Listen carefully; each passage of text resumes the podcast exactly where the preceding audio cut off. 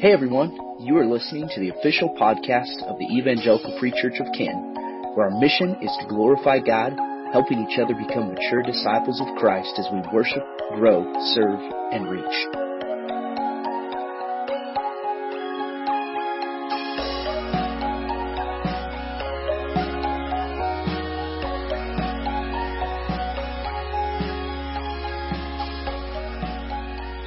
And uh, turn to Matthew chapter 18.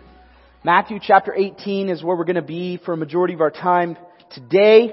And uh, this is, as we continue this series we're calling uh, What Did Jesus Say? Where we're taking each week and we're thinking about specifically what did Jesus say about a specific matter pertaining to our, fa- our uh, uh, commitment as followers of Jesus, okay? And so uh, today specifically, uh, we're gonna uh, we're gonna be talking about and seeking to answer the question: What did Jesus say about forgiveness? Okay, and uh, in order to uh, get everyone honed in here, I'm going to uh, make a statement. I'm going to say uh, when it comes to forgiveness, and I want you all to respond, what did Jesus say? Alright, just as loud as you can at 8.30 in the morning right now. So when it comes to forgiveness, okay, and that's what we're to be asking. And uh, the last couple of weeks we talked about prayer, we talked about fasting, and I'll mention that if you've missed either of those, uh, there's several ways that you can re-listen to those if you want to catch up in this series uh, via our podcast that you can get to. Uh, you can listen to the audio on our website. Um, you can actually uh, tune in if you're uh, gone and you're a week uh, you want to listen to last week's message, uh, our local radio station WBYS, WBYS uh, radio puts that on at 10 a.m. every Sunday morning, uh, one week behind what we're teaching today. And uh, then uh, you can also get on and watch the video service of the, these messages uh, online as well. So if you have questions about that, feel free to uh, contact the office. Um, but this is uh, this is honestly, I'm just going to be frank with you. This is one of those biblical subject matters that is just hard. Okay, it, is so challenging, and it's challenging because it goes against the everything to do with the fabric of who I am as a fleshly human person, and it goes against the fabric of what our culture would say that we should focus on or even exert energy or time to do. But if we are a follower of Christ at church, that is what it means to be the church, okay? It's, it's not here in this building. God doesn't reside here. He, He resides where His people are. And so if we are the church, then we are called to live in a way that does not just follow the mold of what culture or a majority of people would tell us. We're called to follow after what God's Word would communicate to us that we should do and how we should live.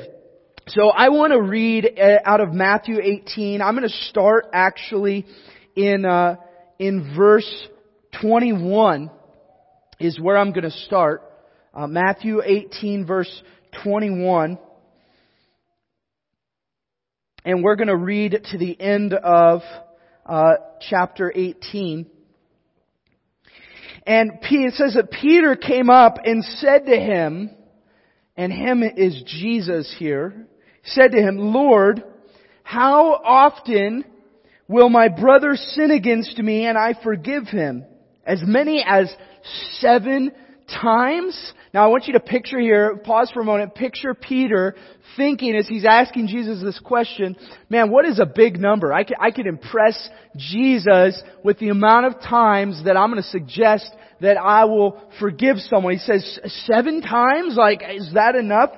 And Jesus, verse 22, Jesus said to him, I do not say to you seven times, but uh, 77 times. And some of you might go, wait, I've always heard 70 times 7. Hang on to that. I'm going to talk about that a little more after we get to the end of this text.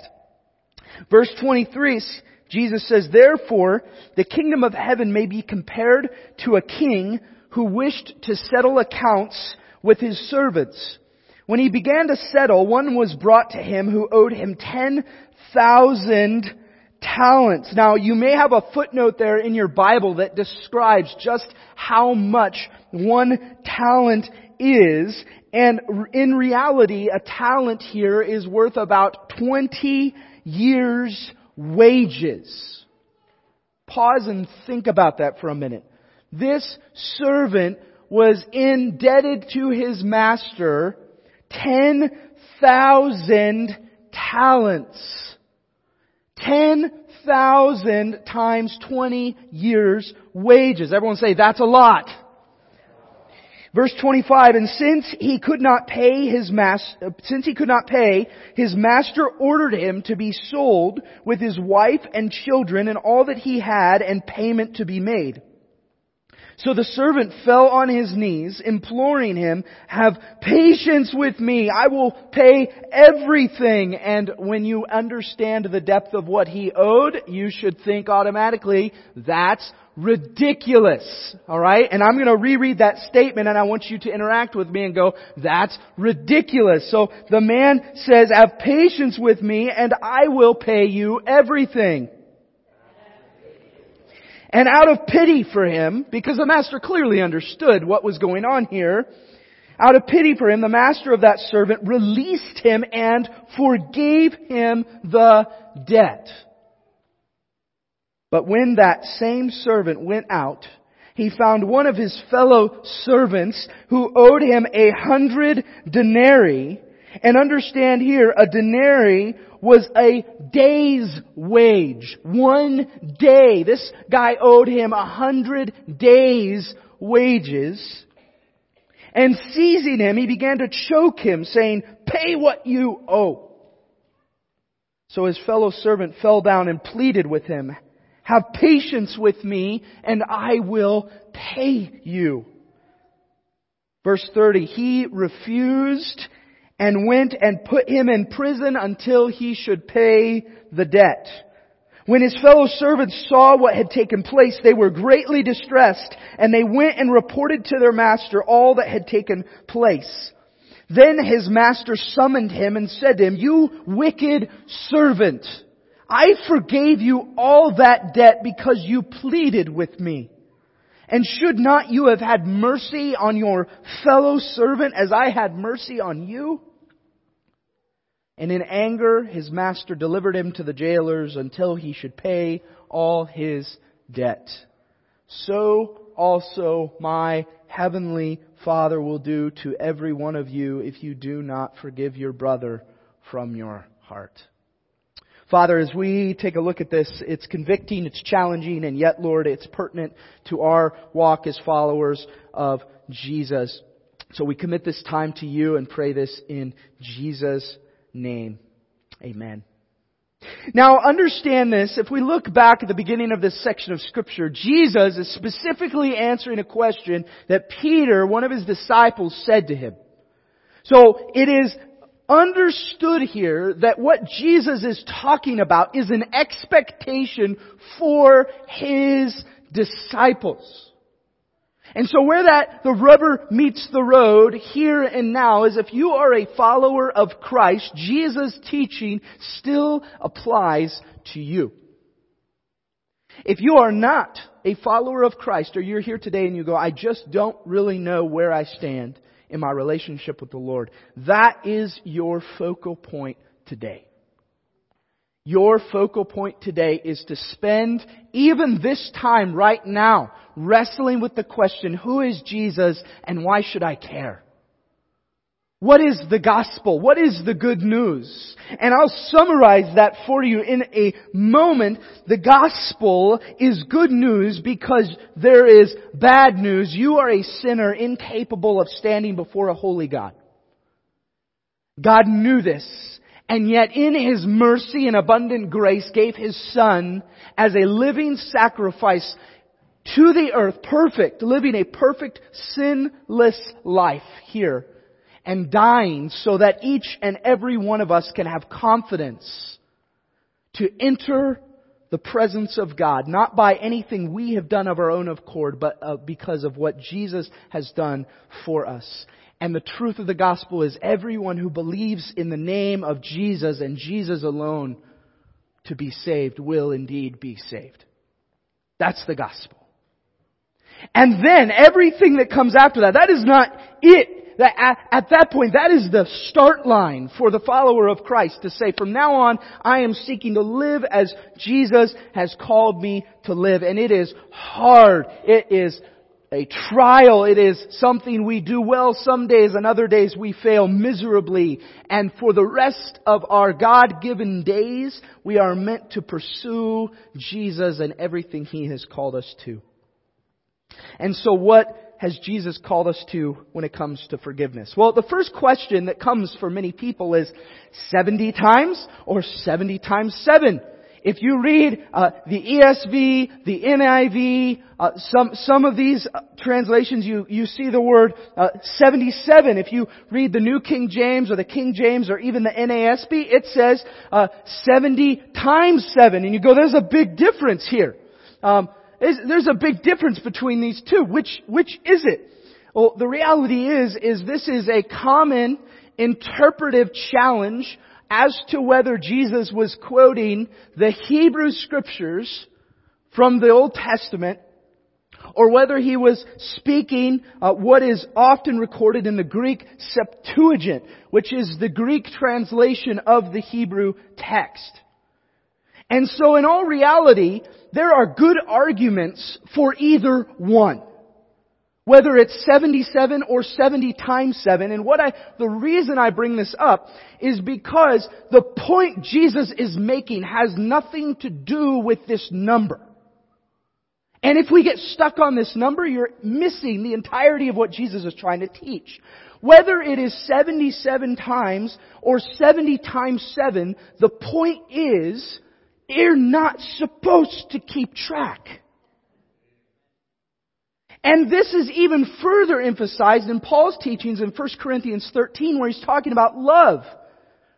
Love is patient, love is kind, it does not envy, it does not boast. If we keep going here, it keeps no record of wrongs. And so at the end of the day, if I'm sitting here with my tally book and going, oh, you've sinned against me 77 times, according to Jesus, I don't have to forgive you anymore, you're missing the point. Okay. And so what, what does Jesus' teaching here reveal about forgiveness? The first thing I want you to jot down is God's forgiveness is not limited by numbers. Praise the Lord for that. In 1 John 1, we know that if we confess our sin, He is faithful and just to forgive us our sin and cleanse us from all unrighteousness. There's a hope for each and every one of us that it doesn't matter.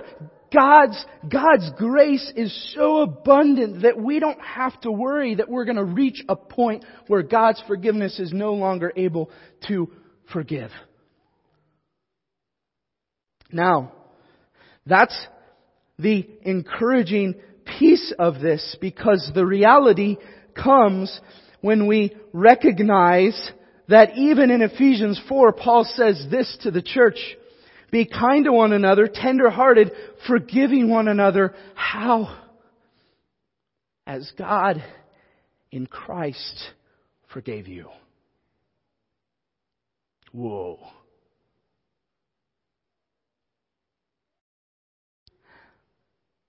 You have been forgiven an insurmountable debt.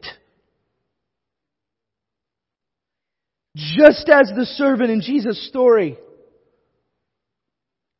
10,000 times 20 years. Every time we come back and we see our sin through the lens of the gospel, we should go, this is ridiculous. And it's ridiculous for me to even begin to think that I can do anything to pay him back. Which is why salvation is not by works. It is only through Jesus because there's no way.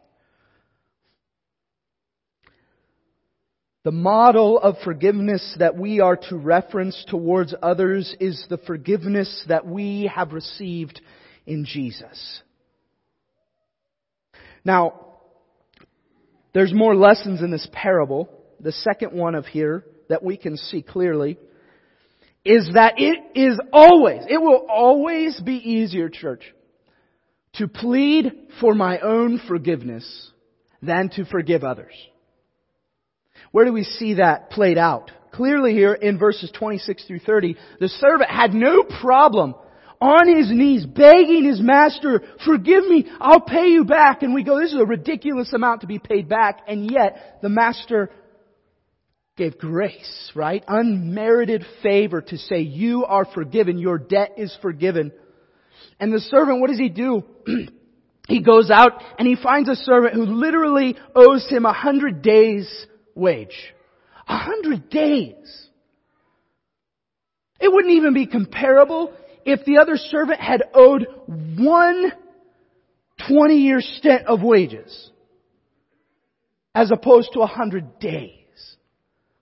And this same servant who he approaches because he's, he has a debt against him, pleads with him, just forgive me, I'll pay you back. And that servant hardens his heart and goes, no, you owe me. You deserve to pay me back now. So you're going to be locked up until you can. It will always be easier for me to plead for my own forgiveness. Why? Because I am intrinsically a selfish person.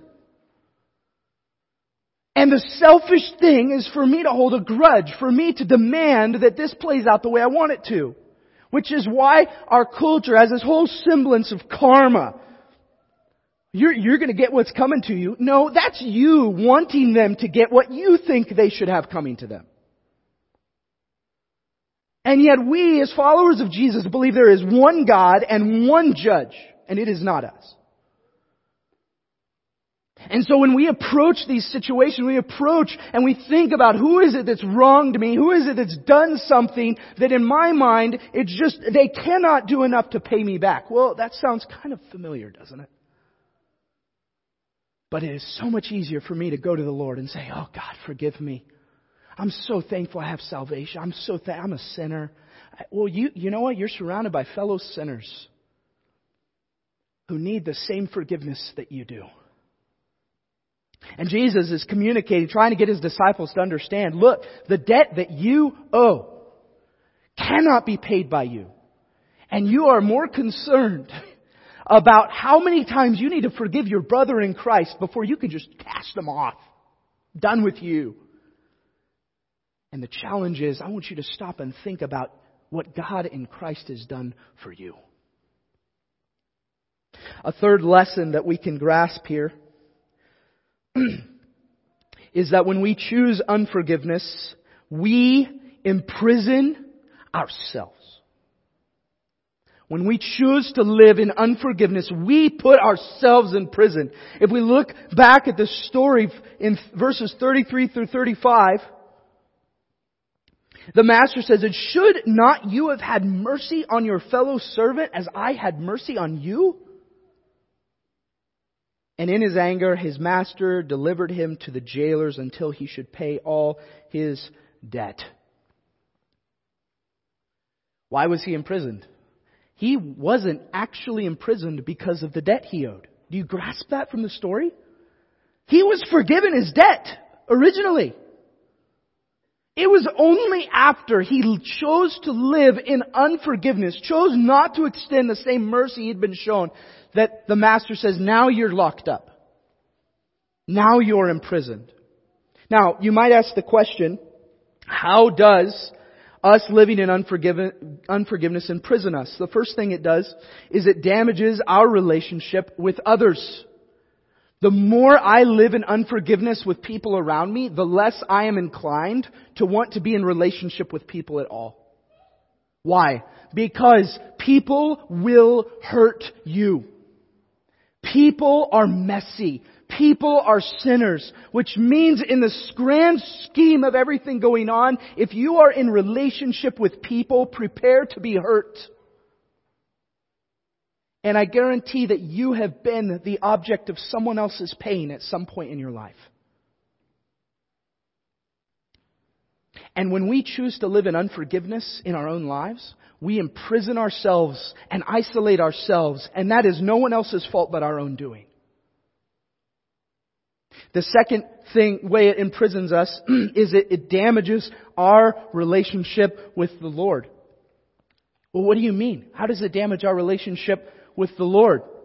Well, in Matthew 6, in the Lord's Prayer, do you ever stop to think about what, what this says in verse 12? Forgive us our debts how? As we also have forgiven our debtors. When we pray this, we're literally setting the precedence for God to go, well, let's see how you forgave the other people that, that wronged you, and that's how you will be forgiven. That's what you're asking. Forgive us in the same way that we are forgiving the people around us. And in the last part of this in verse 15, but if you do not forgive others their trespasses, neither will your Father forgive your trespasses. Whoa. Now wait a minute. How can this be the case? the reality here, church, is that we cannot possibly walk with God in true fellowship if we refuse to, to forgive other people. That does not mean that you, you don't have some semblance of a relationship with Him, okay? But the reality is to walk in true fellowship, to be in communion with a holy God, and live with unforgiveness towards your brother or sister in Christ, you can't do that. Why? Because if I am coming to God for forgiveness, and the forgiveness I expect from Him, I am not at the same time seeking to deliver to the people around me, then I don't really know what I'm asking for.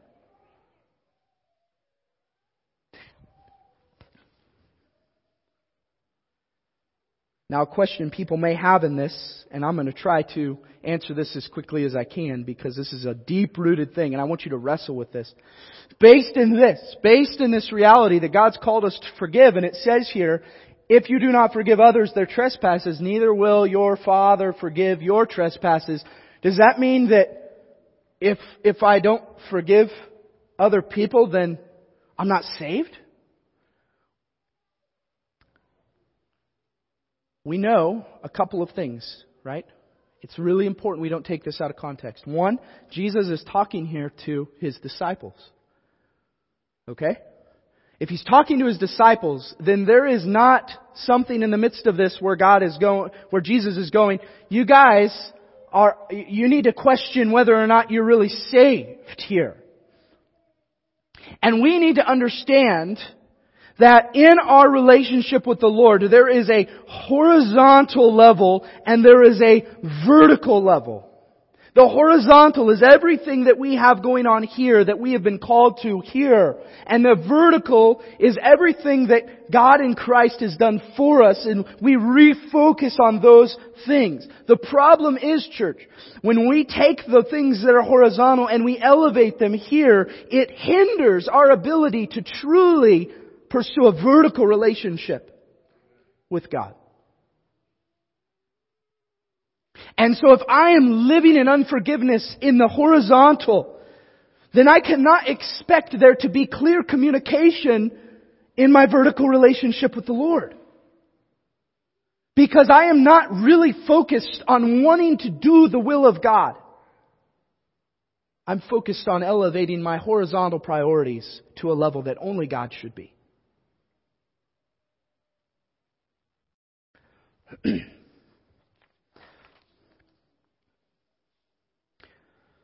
so I want to I want to end our time this morning by identifying three common myths or untruths when it comes to forgiveness. Okay? Three common myths or untruths. The first one of those forgiving means forgetting. Scripture does not identify this anywhere. You've been wronged by someone, deeply hurt by someone. Forgiving them does not mean that you somehow just wipe a clean slate and forget what they've done. What it does mean is that I'm going to choose not to see them simply in light of their sin. And I'm not going to allow whatever happened here to keep me from praying blessing over that person. If I can't do that, there is a problem. Forgiveness doesn't mean you forget what took place, but it means you move forward with a different kind of intentionality. Secondly, a myth or untruth is that forgiving means accepting abuse. Wrong, wrong, wrong, okay? We, we have, we've gotten this so wrong in the scheme of Christianity that somehow forgiving means you just live with something that is not okay and not right. I can't emphasize this enough. In fact, Psalm 10 says, O Lord, you hear the desire of the afflicted. You will strengthen their heart. You will incline your ear to do justice to the fatherless and the oppressed, so that man who is of the earth may strike terror no more. Forgiveness does not mean I accept abuse. If you're in an abusive situation, forgiving is not ignoring the reality of your hurt and pain. Forgiveness is not trusting someone who has harmed you again.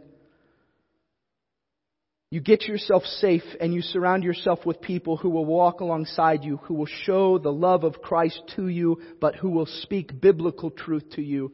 And then you walk in the same forgiveness that you have been forgiven in Christ. The third and final myth or untruth is that forgiving equals no earthly consequences.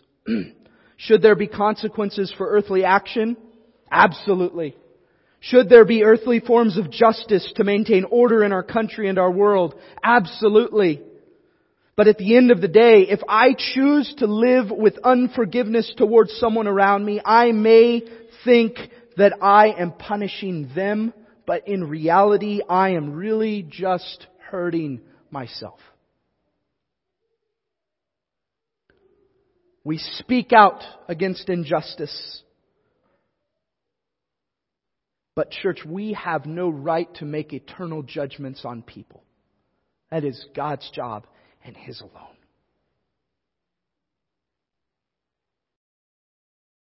So, what do I do now? Because I've thrown a lot of intense stuff at you this morning. And I knew that coming into today, this was not going to be a lighthearted message because it's hard. And yet, this is the symptom of so much unrest amongst the church and our community. Because we have something that someone said or they did to us and we just can't let it go. And I'm here to tell you that you not letting this go and forgiving and seeking to see those people as God in Christ sees them is imprisoning you. So here's what I want you to do.